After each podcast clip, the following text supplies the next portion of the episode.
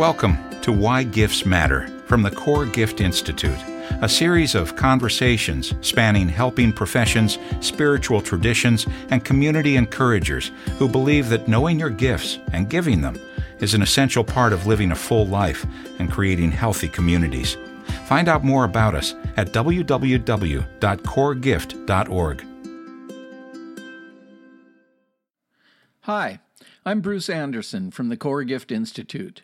In this episode of Why Gifts Matter, we're talking with Roseanne Miller, a licensed clinical social worker in private practice in San Diego. After being in what she describes as really dark places in her childhood, she came of age in the 60s and was heavily involved in the free speech, anti war, and civil rights movements. Years later, she has a balcony view on how those early experiences shaped her path and helped her to both discover and commit to giving her gifts. I met Roseanne years ago as I was walking down the halls of a locked psychiatric ward in Los Angeles. We walked together past long lines of people waiting to get their medications and benches of people sitting idly for hours staring at nothing in particular. Roseanne, in the midst of all this, was eager to speak with anyone who would listen about their gifts.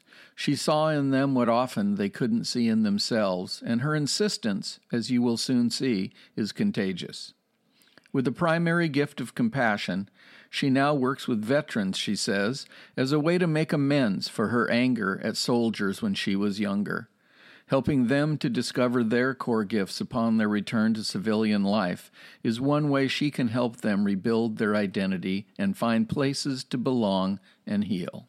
Because it occurred to me that the core gift search is really a way of going back to find what is at our core what we came here with the idea of the gift as something we're born with and that we can hone over the years to use for the purpose of why we're here. That just fits the whole thing.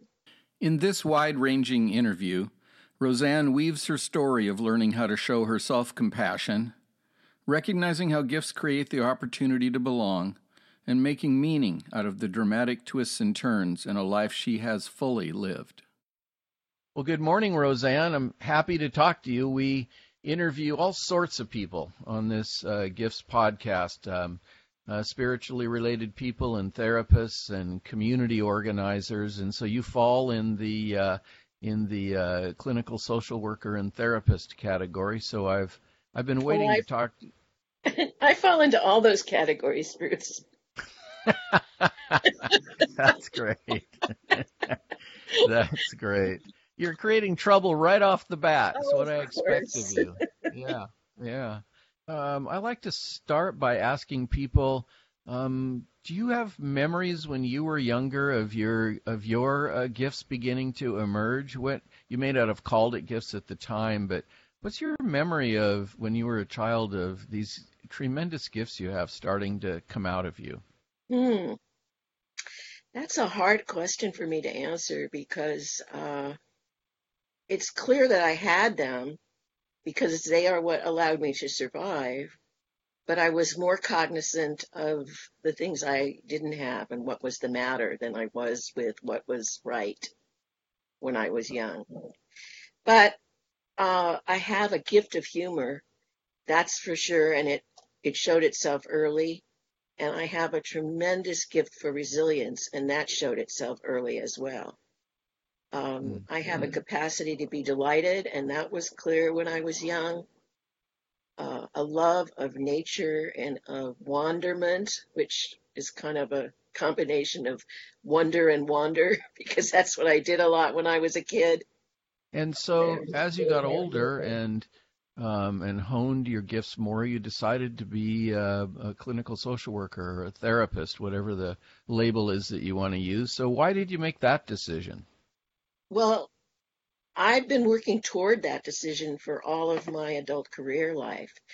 I wanted to be a social worker initially because I wanted to change everything outside of me. I wanted to change the world. I was uh, very early on when I first started college, I was a civil rights worker. And then I moved into the free speech movement. I was a part of all of the movements of my era, which was the 60s. And I got to be a firsthand witness and participant in, in all of the really, for me, monumental uh, coming of age experiences that occurred during the 60s for my generation. So, how recently or how long ago did you um, start thinking about people's abilities in terms of gifts?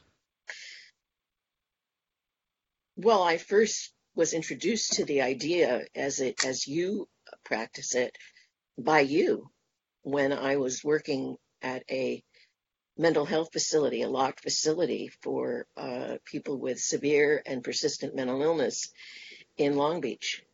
And at that time, the LA County Mental Health sponsored a two day workshop that you and Gina did, as I believe. And I was just in awe of it. I, it just was as if I had been looking for it all my life, actually because it made sense of so much that I had already seen and experienced and come to think about and believe in. Mm-hmm. So you you mentioned that you've been in awe of this idea of gifts. What are the what are the two or three reasons why it why for you in, in your work and your personal life it seems to be such an important um, um, idea and language? Okay, well the first reason is it it it bespeaks a journey. And I guess it grows out. I guess, you know, harking back to the last question you asked me, one of the great gifts that I was given was a love of the story. The fairy tales got me through my first 10 years of life. And of course, in all the fairy tales, there is a journey that the hero has to take. And there are obstacles that the hero has to come through on the path. And so that was the first thing that I really resonated with when you were uh, giving us the theoretical background in Core Gift was this idea of journey because I had to believe that I had been on that point, at that point, on a journey. And boy, had it taken me twists and turns and diversions from the path and returns and crises and all the things that if you don't see it as a journey, oh, life is not hardly worth it.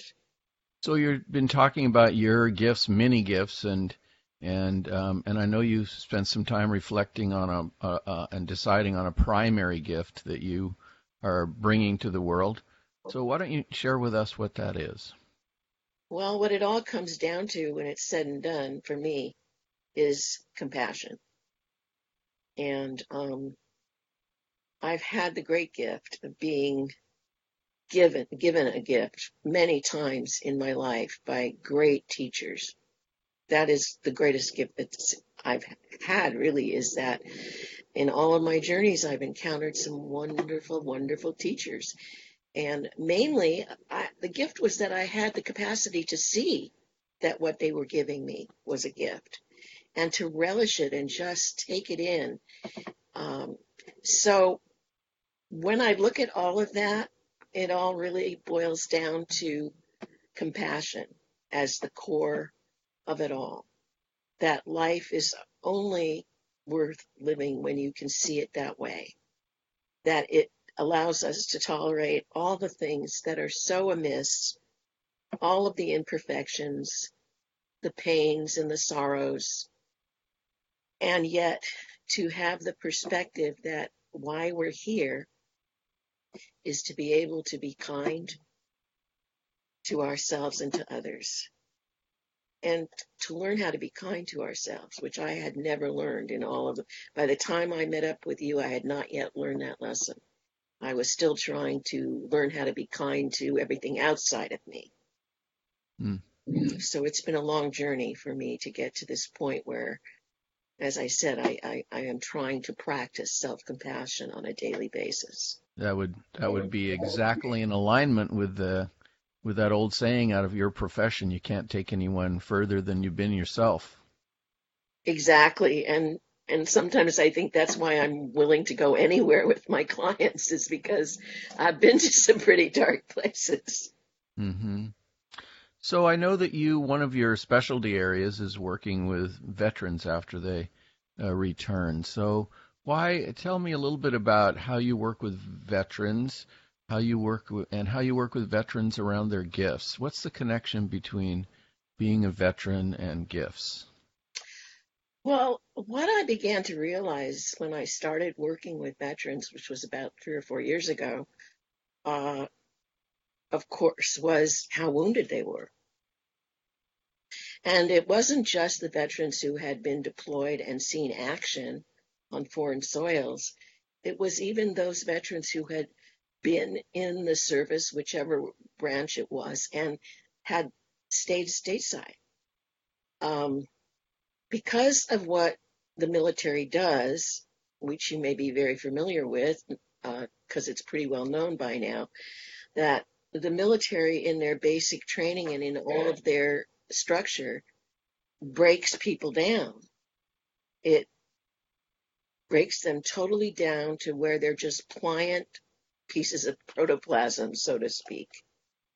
And then it builds them up again in the model that they want them to be, which are tools, really. They turn them into tools who will take orders, who will perform on schedule when they're told what to do and do it without question, and who will be like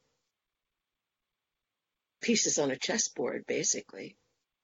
Unfortunately, when they are released from service, and I have to say that I've been to a couple of uh, what I guess you could consider debriefings, where they put them through uh, two or three days of stuff, learning stuff about resources in the community that are available to them.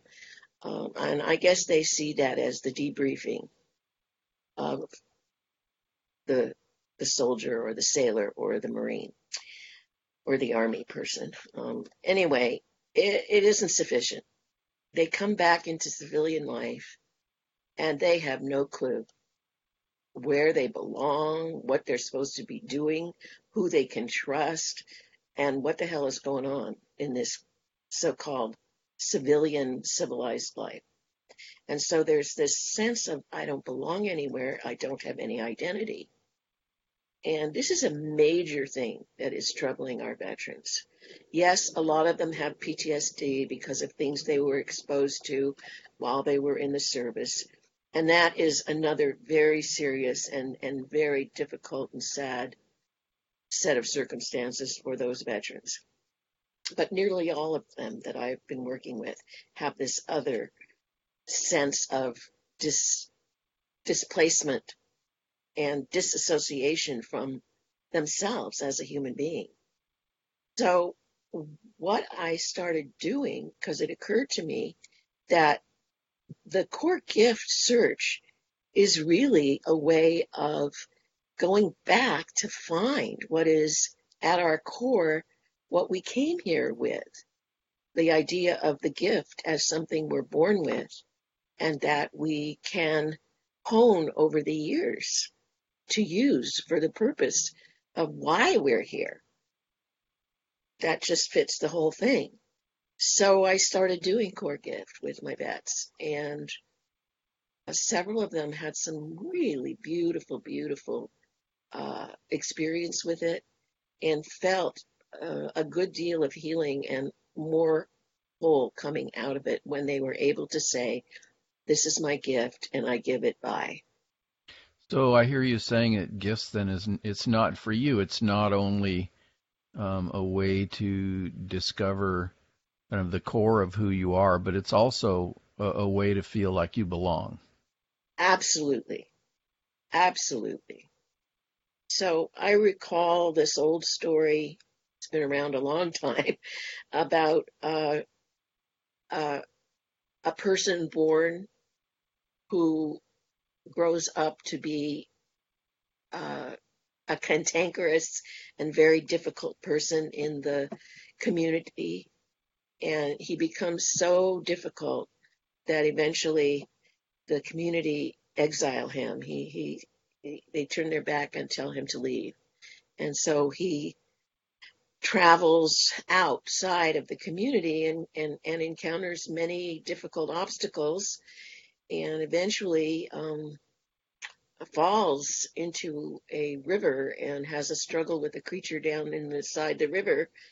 And as he emerges, he discovers that that the creature he was struggling with was himself, and that as he emerges, he has become whole. And so he makes his way back to the community, and there at the uh, at the outskirts of the community is the the wisdom woman who had told him to leave, and she's standing there and welcomes him back into the community. And to his surprise, she tells him that she had been standing there waiting the whole time that he was gone. And I found this story so compelling to me because I want to be that old woman who's waiting. I want to embrace them. I want to tell them how happy I am that they've made it through and that they have returned to us.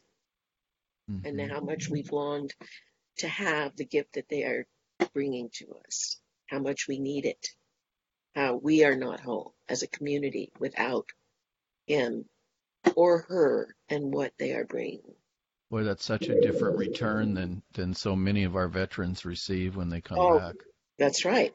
That's exactly right in my young era when it was the Vietnam War, oh my God, they were shunned. I was among the shunners. And in fact, one of the reasons that I so love doing this work is that I feel it's my own repentance for the lack of compassion and the the zealous like outrage that I felt towards those who actually responded to the draft and went to Vietnam. I will never forget how how much I hated those young men and mostly men that went then and how regretful I have been since I've learned more about life that I behaved in that way and had those feelings.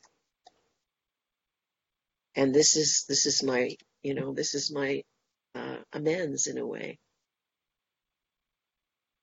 And what does your understanding of gifts have to do with uh, those amends?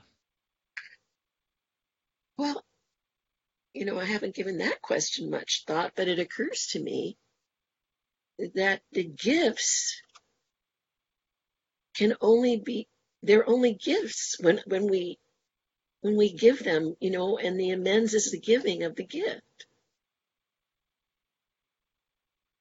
They're what makes everything that has happened make sense, make it worth the the struggle and the journey. Something can come out of it, you know, and compassion doesn't.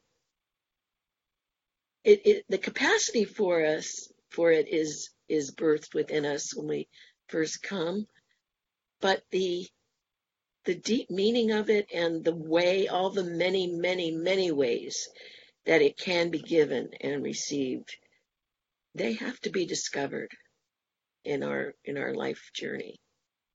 Why? Well, if we don't discover how to give them, then they're not really yet a gift. And if we don't see the needs for them, then how will we be able to give them?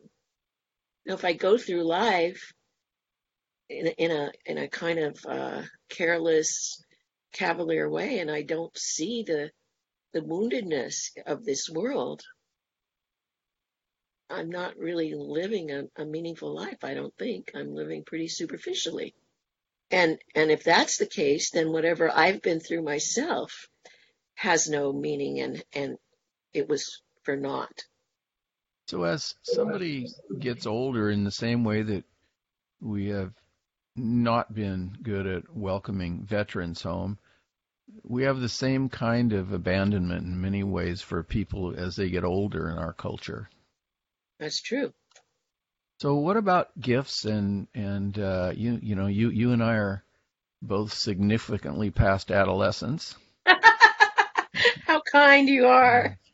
And so what about uh, gifts and older people as people begin to feel uh, you know like they're getting uh, if they start to feel less useful the older they get. What would you what's your what would you say to them?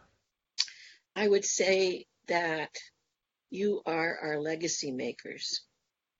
We stand on your shoulders, and everything that you have done in your life makes it possible for us to move another step in our lives.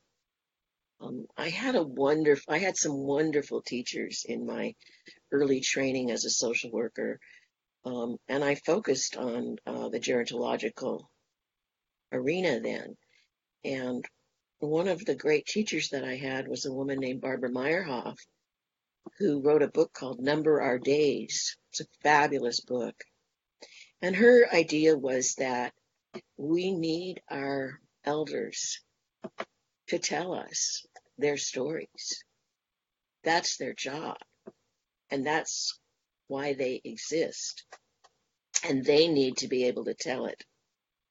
And um, it's a serendipitous connection.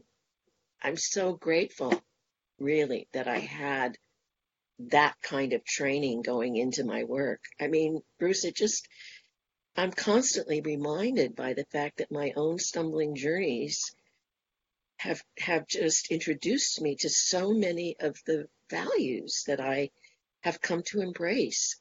And I'm so grateful. I went a mm-hmm. lot of places all over this state, which is a pretty big state, as you know, California. I traveled from the top to the bottom and back down. I mean, from the bottom to the top and back down. and everywhere I went, I was able to find teachers and learn things. So you mentioned the older people as um, as um, as as bringing the legacy. Yeah. So what kind of what kind of a legacy would you like to leave? You know, the old uh, Latin root of the word legacy is is what you've been a messenger for. So what what what are you trying to be a messenger for, Roseanne? Well, uh, to some extent, it's completely uh, expressed in my gift statement, but to make it really more individualized than that, it's that one can travel a long distance and one can fall many, many times and encounter great obstacles and make very foolish mistakes and um, get up again and carry forward or sideways or whichever way the road seems to take them. And that um, they can make sense of their life, that it can be worth something useful. Um, I think the resilience is a big part of it. That it doesn't matter how many times we fall down; it's important how how how many times we get up again. Mm-hmm. And I think in many ways that my life is an example of that. And how do your how do your gifts help you get back up? Well, humor certainly helps me get back up. I have the ability to laugh at myself. And um, finding teachers have certainly been a, a way to help me get back up. When I have encountered a fall, I look around and there's almost always a teacher who can help me in my struggle to right myself. Is there a certain uh, set or a certain kind of gift quality you look for in a teacher? Mm, someone who listens and someone who can see, and uh, someone with humor and someone with what I consider to be a, uh, and this is kind of I'm embarrassed to say this actually, but someone who is intelligent. Mm-hmm. And what what do you mean by that word?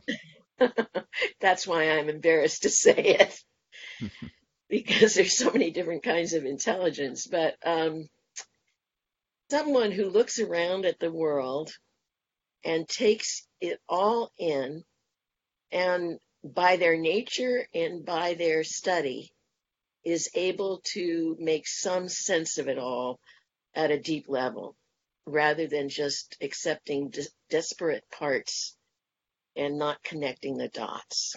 Well, it sounds like those are exactly the qualities you're trying to bring to the people that you sit with in the in the different kinds of healing sessions you do.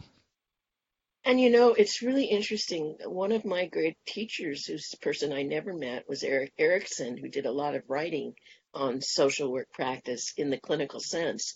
And he talks about the life cycle and the stages of development. And his view on the older years is that that is a time in which we have two conflicting poles that we're struggling between. One is continuity and the other is despair, or one is integration and the other is despair. And despair and disparate, I think, are connected.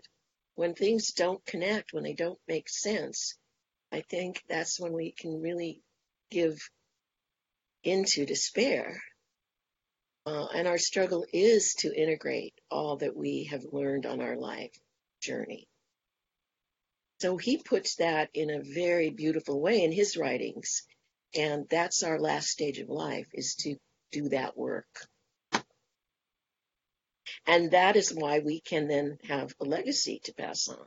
That's very similar to the idea in gifts that gifts are threads and you they're threaded through your whole life and they're the themes that connect everything together. So in in that way then gifts contribute to continuity and keep Absolutely. us away from despair. That's exactly right. All right. All right, Roseanne. Well, you've just about used up all my brain power this morning. I thought it was going to be so much harder, but it was really fun.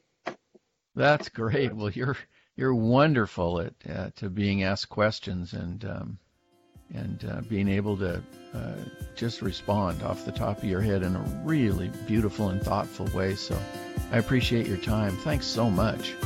Oh yeah, I'm anytime. Thank you for listening. To hear more podcasts, explore our gift library, or learn about our training opportunities, visit us at www.coregift.org.